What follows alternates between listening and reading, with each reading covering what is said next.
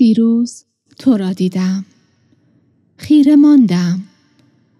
دستم را در جیب چپ پالتوی مشکی رنگم بردم. پر از حرف های نگفته بود.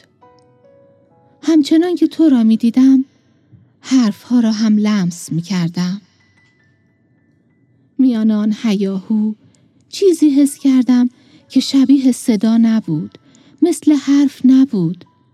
انگشتانم وراندازش می کرد یک باره خشکم زد. بوسه ای بر پشت دستم آرام گرفت. بازیش گرفته بود. بین انگشتانم تاب می‌خورد و میخندید. از کف دستم سر می‌خورد.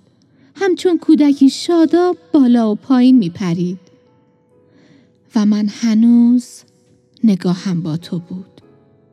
پالتو حس عجیبی داشت. آری قدیمی بود و در جیب پالتوی قدیمی عشق جا مانده بود.